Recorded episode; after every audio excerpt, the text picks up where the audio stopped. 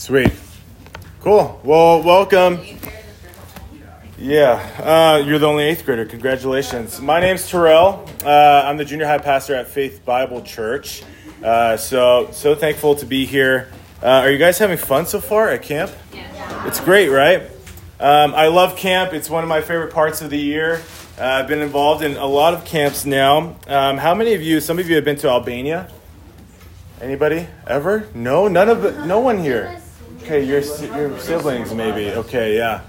Uh, I, I, did some camps there, uh, and it was very different from here. They they participate in all the games with much more enthusiasm, and so you have to live up for that, you know. Uh, and you know, I had some pretty crazy experiences there. Today, we're going to be talking about how to live in a wicked and dark world, and I've been thinking about darkness a lot and how hard it is to live in the dark, or how hard it is to walk in darkness, right?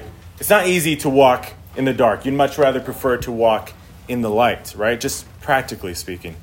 When I was in Albania during a camp, one of the traditions that I didn't know about at the time, but that was acted on upon me, was uh, we were interning for this camp and setting everything up.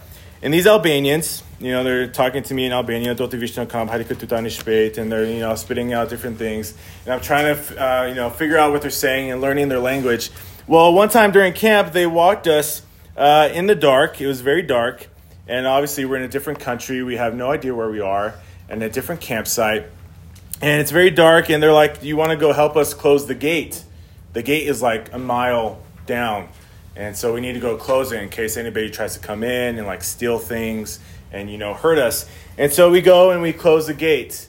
Uh, we're well, we think that we are. So we go there, we walk down, we're having a good time, good conversations. I'm a little bit frightened by the scenery and the darkness, but we go and we eventually close the gate. I'm like, okay, all of us, we needed ten people for that, all of us Americans and a couple of Alba- Albanians, and then we start walking back, and all of a sudden, there's a body on the floor in the woods, and we see it. And right next to the body is a man, and he's digging up a hole to put the body inside. And all of us see this. Okay, my friend Solomon likes to commentate during sermons, and uh, it's okay, Solomon, you're good. Uh, it's an interesting story. But uh, he's digging up this hole for the body, and we all see it, and we're like, no, so we start sprinting down all this hill, the, the mile long hill, in the darkness, not knowing where we're going. We have these measly flashlights because, of course, they didn't support us with anything. And then all of a sudden, another guy comes out of the forest and he starts running after us. And another girl comes out of the forest and she starts running after us. And we're full on sprinting down this hill in the darkness. And I have no idea what's going on. They're chasing after us. And I was about to throw everything I had at them because I thought I was going to die.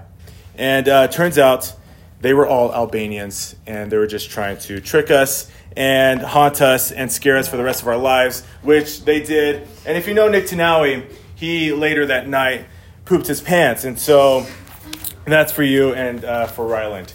And so, uh, so it's not easy walking in the darkness, right? You don't know what's happening. You don't know what's going to come out at you. You don't know the dangers that are facing you.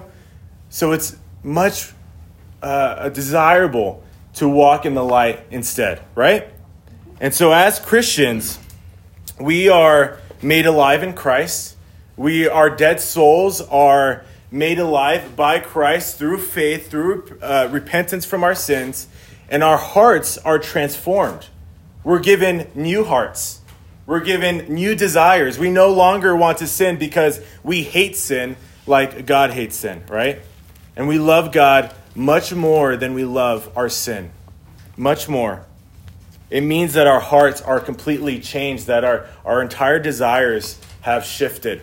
Doesn't mean that we won't still sin. We will still sin, but we won't desire to sin more. We will desire to stop and kill our sin if we are genuinely saved, right? If we are made alive in Christ. And so the difficulty is you come up here, and like I said in the chapel, we have all these great activities. We have session in the morning, we have session at night, we have discipleship groups, you fellowship with one another, and all of you are, you know, Christian, and so you're talking about Christian things, and there's not really a lot of temptation here. But then you go down the mountain, and the distractions come back, right? You go back to the same school, you hang out with the same sinful friends, maybe, and you're back in the world. And it's dark and it's wicked, and you need to know how to navigate as a Christian through this darkness, right? So that's what I hope we'll, we'll learn about tonight in our passage. Go ahead and turn to Ephesians chapter 5. Ephesians chapter 5, staying in the book of Ephesians. We know that the Bible has the answers to all of our questions. It has all of the wisdom that we need in order to survive. And it certainly helps us navigate through a dark and wicked world. Let me tell you more reasons why this is important. How many of you uh, go to public school? Anybody go to public school? Okay, a few of you. Homeschool, okay. Most of you, right? Homeschool? Okay, so public school, homeschool. Either way, you're going to interact with the world and it has, it's going to have some influence on you. And the way that our society is headed, have you noticed? Is it good or bad? Is it good or bad? It's bad, right? It's getting worse and worse. And the trend is uh, there's a theme verse for our world, and it's in Judges, and it says, Everyone did what was right in their own eyes, right? I mean, that describes perfectly what our society is like now. You do what is right in your own eyes, you decide what is true, you decide what is good for you, and we're just going to live our best lives and be happy. And if you say that my truth is not the truth, then you're offending me and you're persecuting me, and that's not good, right? We're making up our own truths. Truth is not truth anymore, it's just confusion and it's insanity. And everyone is doing what is right in their own eyes. It's pretty insane. And so to walk now as a Christian in our world, to be able to stand for the truth is becoming more and more difficult, right? Would you say so? I mean, maybe you'll interact with friends uh, who are unbelievers and uh, people at school, and they'll say things like, you know, why, you know, why don't you support homosexuality? Or why aren't you in this movement that we're doing? And how are you going to respond to that? Are you going to give in and say, you know, I'm sorry, you know, uh, yeah, it's cool if he if he's a homosexual. Like we'll we'll be fine with that, and you know you know God loves everyone. Yes, he does, but we need to be able to stand firm, stand for the truth, and say what is truth according to what Scripture says. Right? We need to be able to do that. And the world is becoming more and more wicked. It's becoming harder and harder to do that. The days are dark. For example, pastors today. Pastors today uh, including our own pastor, Chris Mueller, John MacArthur, all those, uh, they're, they're preaching today on biblical sexual morality. That is a biblical view, the right view, the true view on sexuality. You know why? Because in Canada, it is now illegal for you to preach against homosexuality. Did you know this? It's now illegal for you to preach against it, and if you do, you will be thrown into jail. And so the pastors in Canada today are preaching against homosexuality, against uh, or for biblical sexu- uh, sexuality, a biblical moral stance on sexuality, and so are our pastors. And if you think that that's just a Canada thing and that that is just something that's outside of the United States, then you are sadly mistaken, right? It is coming. We already see it in some forms. Our world is corrupt. They do not love God. And so we need to be lights of this world and we need to stand for the truth. So that's what Ephesians 5 is going to help us with. We've already learned that we are, from the offset, dead in our trespasses and sins. And we are only made alive through Christ, through his power. And uh, we're just going to look at Ephesians 5 now. So read it with me, starting in verse 8. Starting in verse 8. Says this For you were formerly darkness, but now you are light in the Lord.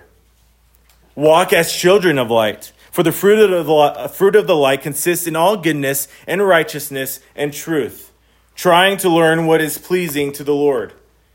Do not participate in the unfruitful deeds of darkness, but instead, even expose them. For it is disgraceful even to speak of the things which are done by them in secret. But all things become visible when they are exposed by the light. For everything that becomes visible is light. For this reason, it says, Awake, sleeper, and arise from the dead, and Christ will shine on you. Let's pray as we begin, because I need it and because you need it as we study God's Word together. Father, we are so thankful that your Word is crystal clear. It is perfect. It is the only truth that we have. It is the only thing that we can rely on. It does not contradict itself. And so we need to trust in your word, Lord. We need to first establish a trust in the word that you have given us. These are your very words that you have breathed out, that you have given to us in order to live in this world, in order to navigate through this dark and wicked world.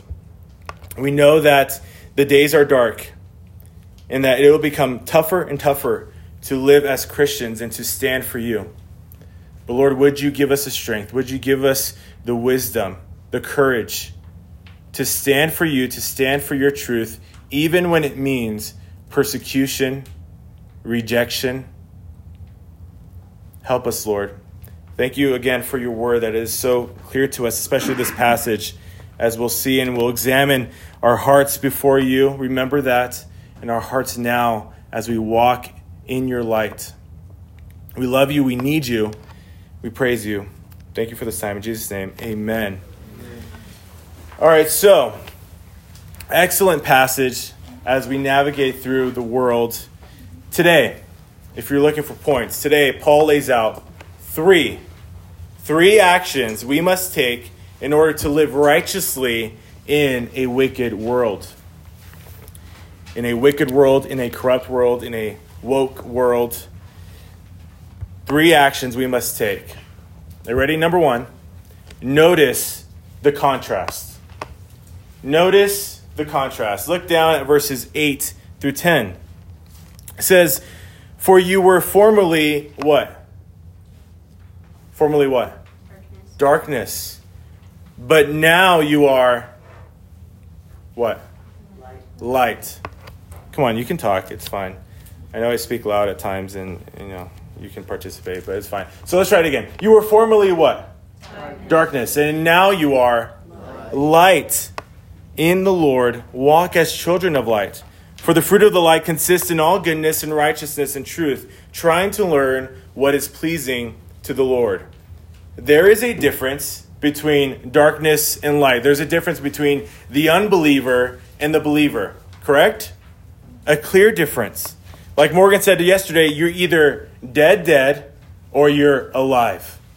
You can't be mostly dead or mostly alive you are either dead or you are alive in Christ. We were born in the darkness. We were by nature children of wrath. And so there is a difference. But now it says this is addressing, addressing the Christian, addressing the believer. You are light in the world. You are light. 1 Peter 2 9 says, But you are a chosen race, a royal priesthood, a holy nation, a people for God's own possession, so that you may proclaim the excellencies of him who has called you out of darkness and into his marvelous light. Christ has brought us out of darkness. It was nothing that we could do, it was nothing that we deserved, but he essentially took off the blinders, turned on the lights, and allowed us to finally see. That is one of the biggest differences. When you are walking in the darkness, when you do not know Christ, then you will not be able to discern truth from error, right? Because you don't believe the word. You don't trust in the word. And so your life is certainly headed towards destruction. And maybe we can leave that door open because I am heating up. But um, are you hot in here? Okay. Thought it was just me. Okay. Uh, but there's a difference, right, between the believer and the unbeliever. we're going to be talking about, uh, especially tonight, different ways that you can acknowledge that. But one of the biggest reasons is just having a relationship with God, having a complete heart change, right?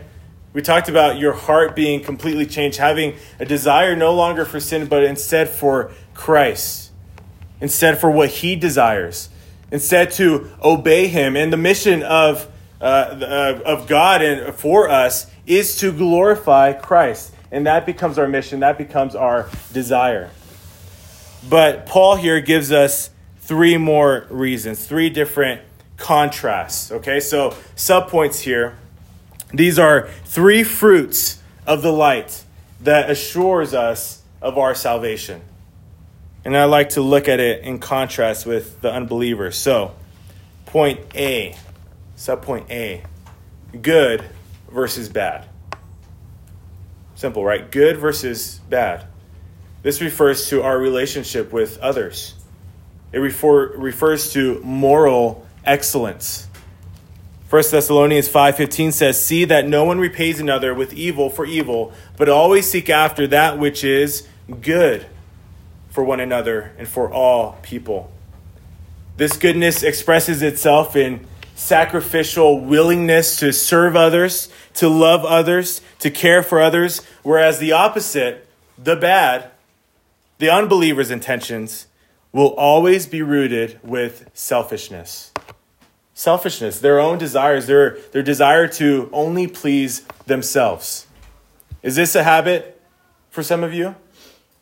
You might have come here to camp and you thought, this camp this weekend is all about me. And uh, I'm to get fed, and that's true. I hope you, I hope you do and uh, I'm gonna have fun. And uh, I need the bunk bed. I don't want to sleep on the floor, and uh, I want to play the games. Uh, I want to be chosen for that. I want to be first in line for the meals, and it's all about me this weekend. And I'm gonna have this big, good time and be transformed, and that's great. I'm glad that you have those hope, hopes for yourselves. But also, this camp isn't about you, or it shouldn't be. It should be about you also serving others. This is one of the fruits. Are you sacrificial in the way that you serve others? Are you willing to serve others? Are you willing to love on others? This is what is good, as opposed to what is bad, as opposed to the darkness. This is one of the fruits. Goodness is a fruit of the light, and it's also a fruit of the, you know, spirit, right? Goodness. Point B righteousness versus wickedness. Righteousness versus wickedness. While goodness relates to our relationship with others, righteousness deals with our relationship with God. It deals with our relationship with God. So we are pursuing righteousness because God is righteous himself, right? He is righteousness. And so our desire, again, is to pursue what he is. Our desire is to become more like who? Christ, right? That's what we want to become, that's what we want to conform into. And Christ is righteous. Whereas the wicked person has no concern for God's law, has no concern for obeying the scriptures, but has only a care for serving himself. And there's a problem here. There's one who submits to the Lord, and there's one who submits for himself only. That's the difference. We serve the true God. We serve the one who sets the standard for truth instead of us believing in our own truth and making up our own truth in order to fit our own religion. Do you understand? So that's point B righteousness versus wickedness. Point C true versus false. Now, this one's obvious true versus false. This is dealing with the integrity of the believer. Are you, do you have integrity? Are you trustworthy? Are you honest? Are you reliable? Or are you the exact opposite? Are you one who someone cannot trust? You say one thing and say that you're going to do something, but we can't really rely on you because we know that you won't fall through with it. Or are you someone who is trustworthy, someone who we can rely on? You have integrity. So, point A, good versus bad, that deals with the relationship of others. Point B, righteousness versus wickedness, that deals with our relationship with God. And point C, true versus false, that it deals with our integrity, our moral integrity. So, these are fruits of the light. This is how we know if we are walking in the light or if we are walking in darkness. And if you're walking in darkness, these will not exhibit in your life, at least for long. Endurance is, in fact, assurance. And so these will reveal false in your life if you are truly walking in darkness. But if you're walking in the light, then we will see these fruits, right? So examine your hearts. Do you see this in your own life? That's how we know if we are walking in the light. So we need to remember that we were once formerly walking in darkness. We need to remember where we have come from that we were sinners. And so we understand, although it's, it's crazy to us how wicked the world is, we understand why, right? Because they are in sin. And they need to be rescued from their sins. So, on one side, we are standing for the truth. We are being courageous. We are making no exceptions for sin. But on the other side, we also understand why they are this way because we too were formerly walking in darkness, right? So that's point number one. Notice the contrast. Point number two obey the commission. Obey the commission. Let's read verses 11 to 13 again. It says this Do not participate in the unfruitful deeds of darkness, but instead, even expose them. For it is disgraceful even to speak of the things which are done by them in secret. But all things become visible when they are exposed by the light. For everything that becomes visible is light. Let's focus in on that first part of verse 11. Basically, do not be guilty by association. Right? I remember when I was a kid, uh, I tried very hard to be the best that I could be, to be the best student, to be the best child. And I was always so frustrated when I would get in trouble for things that were not my fault, right? Like things that you're just caught up in the moment in, and some other person is doing it, and you're there too, and you also get in trouble because you're there. That frustrated me so much because I didn't actually do the thing that was wrong. I was just there. And the same is true here. We are guilty by association. This is saying, why would you put yourself around others who are engaging in wicked and evil deeds? If you are truly someone who is walking in the light, if you are truly saved by Christ, why would you surround yourselves yourself with darkness, with wickedness, with evil? You're guilty by association. Someone's going to see you as and know that you have made this proclamation of faith and that you are a Christian, that you're a believer, and then they're going to see you hanging out with evil, wickedness, not doing the actual things that they're doing, but hanging around that. That is not how we should be. Because that puts a bad name, a bad rep for who? God. Oh, this is what Christianity is? He allows us to do this? He allows us to be around this? No. We need to stay away from that. We're, we don't want to be guilty by association. Then the next part of that, verse 11, says, But instead, even expose them. Even expose them. Now, this is uh, interesting to explore because we want to always Again, stand for the truth, right? We know what is true, and how do we know what is true? How do we know? Through the word, right? This tells us what is true. This sets the standard. While there's so much confusion, everyone's running around with their heads chopped off and fighting against each other and saying, You're wrong, I'm right. We know what is truly right. We know what is actual truth. So there's one side of it where we will stand for the truth.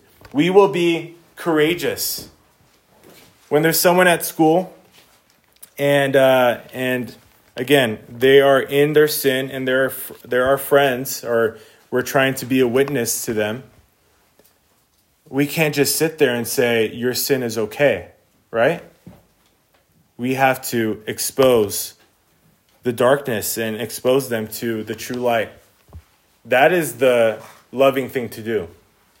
If my friend is struggling with lust or is struggling with pride or anything else I'm going to tell them that that is sin. And that the way out of that sin is Christ. And I'm going to share the gospel with them, even if it offends them. Even if I risk losing their friendship and relationship. I'm going to do it because I would much rather have that than for them to die not knowing Christ. Right? For them to die not knowing Christ, then blood is on my hands because I could have shared the truth with them. I could have shared the gospel with them, the, the way out of their sin, the grace that is offered to them, the mercy, the love, the true love, the true satisfaction. I could have shared with them, but instead, I didn't want to offend them or hurt their feelings. The true loving thing to do would be to expose expose them to the light. Share with them what is truly true, what is truly good, what is the only thing that can satisfy our souls or to give us true love and grace.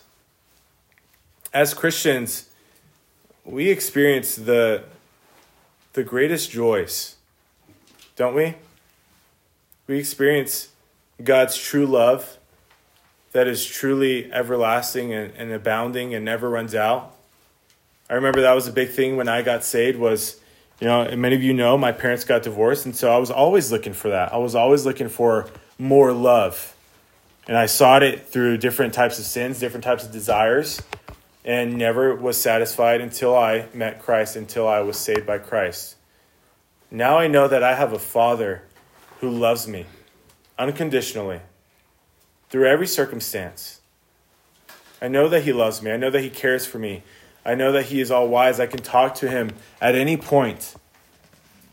I know that He forgives me of my sins. Although I'm a sinner and I sin still, He has forgiven me of my sins on the cross. I have the greatest peace in the world. I can die today and be perfectly fine because I know where I am going after I die. I know that I'll be with Christ forever and ever and ever. There'll be no pain, no suffering, just rejoicing and praising our God. And that is the greatest peace. Why would I keep that to myself? Why would I allow my friends, people, people that I know, to continue to walk in darkness? Why would I allow my family, who I love, continue to walk in darkness? My dad is, is one of them. I, I constantly try to share the gospel with him. Um, he he's not very responsive to it, but I still try. I still expose him to the light. Tell him, even though he's my dad and it gets me into arguments, that he is sinning and that he is a sinner and that he needs to repent. In a loving way, of course. But I don't want to see my dad go to hell. I don't want to see anybody go to hell. Right? So we need to expose them to the light. That's the loving thing to do. Um, another part of it is just having a sense of urgency, right? Do you know when you're going to die? No, right? We don't know. I had a friend the uh, just last week who uh, who passed away unexpectedly in a car accident. They hit a car, they got out, tried to help him, another car hit his car, which ran over him, and he died. He has, I think, three or four kids, and they all have no dad anymore. Through the night, unexpectedly, he's very healthy, not expecting this at all, but he's gone. And so life is like a vapor. We have no time to waste avoiding sharing truth with our friends and with our family avoiding standing up for the truth. This is all we have. We do not know when we will run out of time, and so we are required to make the most of our time, to stand up for the truth, to share the good news. That is our purpose. If you want to know what the mission, the purpose of your life is as a Christian, it is to share the good news of Christ, to proclaim his word to everyone you possibly can so that they may know him. That's your mission. So, we are exposing the light. We are not participating in unfruitful things, unfruitful deeds of darkness. We're not associating ourselves with that because we are completely set apart from that completely the opposite of darkness. Why would we hang out with darkness? And we are also exposing them to the light. And number three, last one, heed the call. Heed the call. Now we make a, a transition here because this was addressed to the believer, right?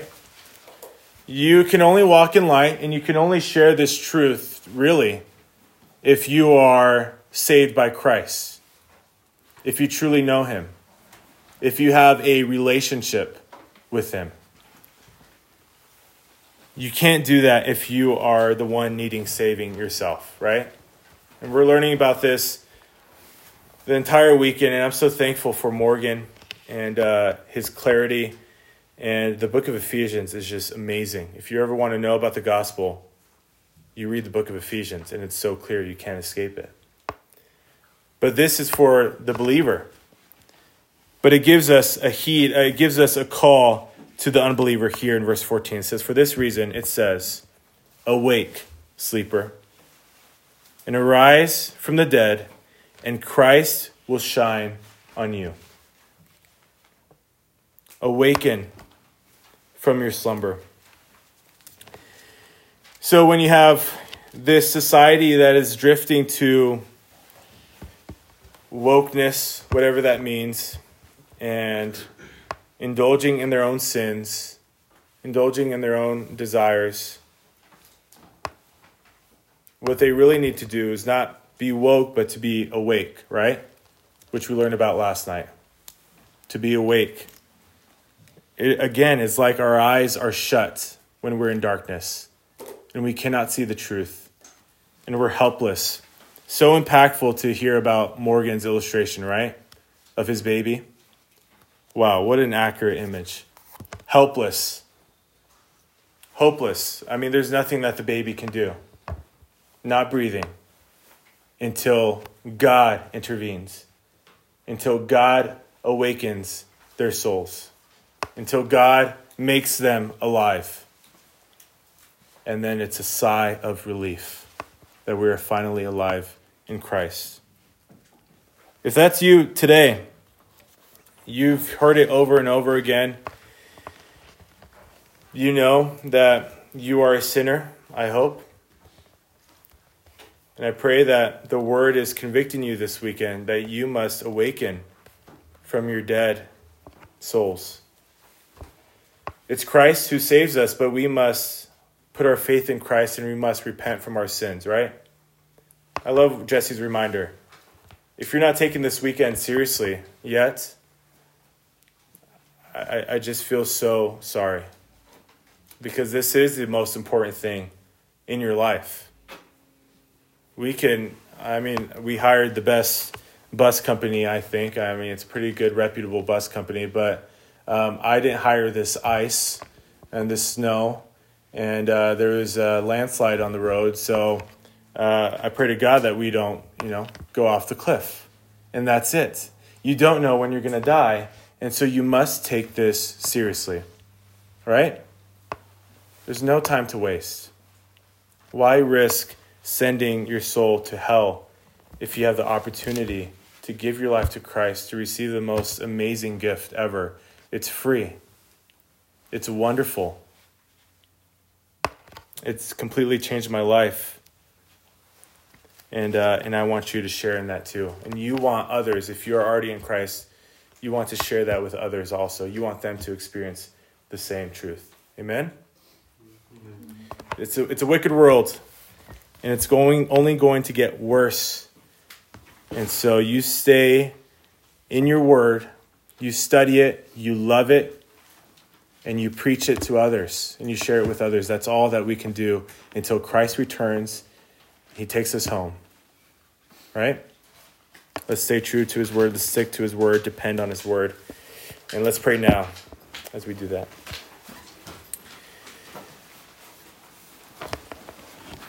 Father, your word is, is all that we need. When there is so much confusion in the world and we're trying to walk wisely and we're trying to live for you, let us not look to the left or to the right, but to your word. Not to men, not to the world's advice. We don't need to shift with the culture. We need to stay in your word and obey it. Lord, I'm so thankful again that you have given us your son. And uh, he was perfect and he didn't have to die for us, but he did so because he loves us so much. He died on the cross for our sins. He suffered, paid for our sins. And he's not dead. He didn't stay dead. He is God. He rose from the, from the dead three days later, defeating death and giving us new life. And all we must do is repent from our sins and put our faith in Him to give our lives to Him. I pray that if there's anything that is keeping us from giving our lives to Him, these students, if there's anything that's keeping them from, from giving their lives to you, that you would break them of those chains, that you would open their eyes, that you would allow them to escape the darkness, and that they would give their entire lives to you. Lord, help us as we navigate Help us to stay true, to stick to your word, to depend on your word for all things. Help us to be loving as we expose darkness with the light. And we need you. Help us to depend on you through it all. We want nothing more than to give you glory through all things. We want nothing more than to be just tools and instruments for you and for your glory and for your kingdom. So help us. Help us as we focus our minds even to small groups. We love you and thank you. In Jesus' name, amen.